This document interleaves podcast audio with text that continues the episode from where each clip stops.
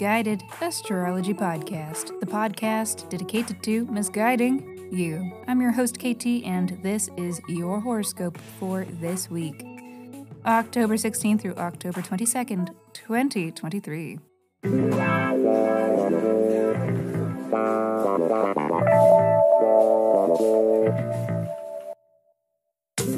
Welcome back to the podcast where I don't know you, but it might seem like I do because I am sharing musings that are based upon the sun and the moon and the planets and shit.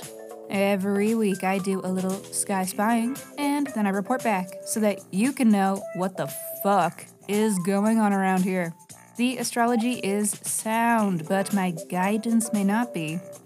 And that is totally up to you. Okay. Quick housekeeping. Special thanks to Allison, Chelsea, Rocio, Kyle, Ultimate Terminator, London Bell, and Mandy. Thank you. Thanks for rating and reviewing, everybody. And reminder for other listeners who haven't reviewed yet, you can, you should, and if you do, I will send you a 24 page in depth birth chart report. So please review Misguided Astrology wherever you stream your pods from, or tag us in a shout out on social media, that also works.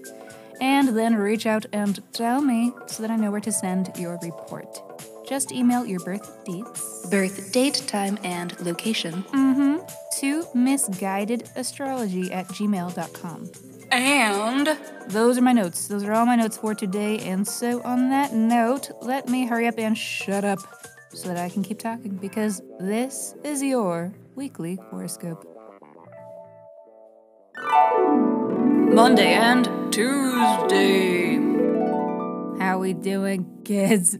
No crazy astrology today, but you may be feeling a bit wiped out after this weekend's eclipse. It's a good old fashioned eclipse hangover. So hydrate, damn it. Eclipses can be energetically destabilizing, so it might be a bit of a slog trying to pull it all back together and going about your business this first half of the week. Might be kind of weird. The moon is in Scorpio to kick things off this week, so the vibe might be a bit moody, but there will be a Jupiter opposition on Monday, so the vibes aren't totally blah.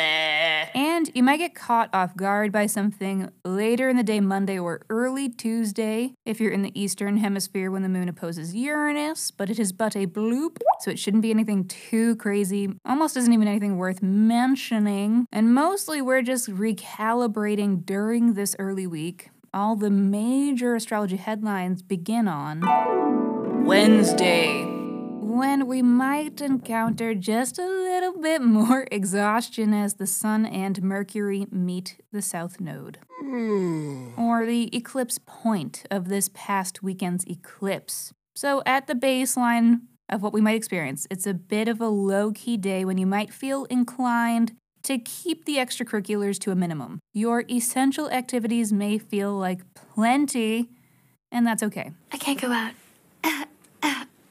I'm sick. boo, you whore. I would also expect with this astro weather that there may be some eclipse themed conversations happening because Mercury is the planet of conversation. So you might be talking about things having to do with this past weekend, something that is either coming to a close or that is just beginning because a new cycle was initiated with the eclipse, but if you haven't had an opportunity to make space for something new in your life, then it might be about endings or goodbyes or finishing something that you're kind of caught up in at this moment. And this Wednesday is for, you know, figuring some of that out. And whether it is exciting or terrifying to be figuring these things out, it is necessary homework that you want to get done by tomorrow Time is my enemy right now. because Thursday, it's Cazimi Day. A Mercury Cazimi to be exact, and longtime listeners know this means Mercury will be entering the heart of the sun, which is a magical sort of astro weather and is weather to be opportunistic with. If there are important conversations to be had, favors to ask, projects to launch, or anything you want to see successful, timing it to coincide with the Cazimi is astrologically favored, as they say, and no pressure to come up with something if there isn't a natural plan for this period. The Cazimi will find you if it has to. It knows where you live. Where am I? Um, you're you're behind the couch. So keep yourself open for important information to make its way to you late Thursday. It starts around 5:46 p.m. Eastern Standard Time, so adjust accordingly, and it will last into Friday morning. So this is also a Friday. Friday. Yes. Sorry, omnipotent echo voice. I didn't mean to step on your toes. But yes, important information to be learned and or shared around the end of this week. Let's visit your Libra house themes to know what this Cazimi might be pertaining to. Leo, this is information, epiphanies, and opportunities to do with your third house of everyday people and places, of siblings, of your technology and projects, and of communications in general. So I expect this to be a communication heavy day and for there to be very prominent communication happening. Your standout conversations are going to happen alongside this Cazimi. And because it is the third house, it could kind of come from anywhere. It is your everyday people and places. It is siblings and relatives. So these people may be seeking you out for a conversation, but also if there was an important conversation that you have wanted to have with any of these flavors of people, this would be a decent time. If you have projects and things you've been collaborating on with these people, this is a good time to launch it. Third house is media projects, so it would be a good time to launch a project. But anticipate this to be a busy day. Have your notes app ready in case you need to jot something down, because there might be a lot coming at you. Friday and Saturday too. As Mercury exits this Cazimi, it runs smack into a square with Pluto, which is kinda spooky, spooky shit. There are uncomfortable conversations or thoughts to have. Mama, this is garbage. Pluto can represent domineering forces, so sometimes with a transit like this, we are experiencing people in positions of power flexing their influence in ways that are unsavory. I am making uh, baked macaroni treats with a major twist. And what's the twist? Breast milk.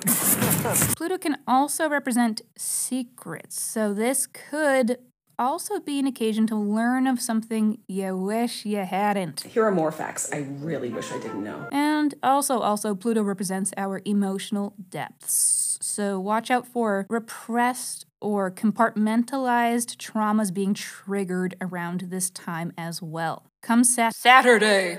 it is the sun's turn to square Pluto, which is more of the, the same flavor and is why I lumped these days together. It's all kind of one big Plutonian purge. Could be a period of contending with shadowy emotional forces and their energetic toll. It's casual.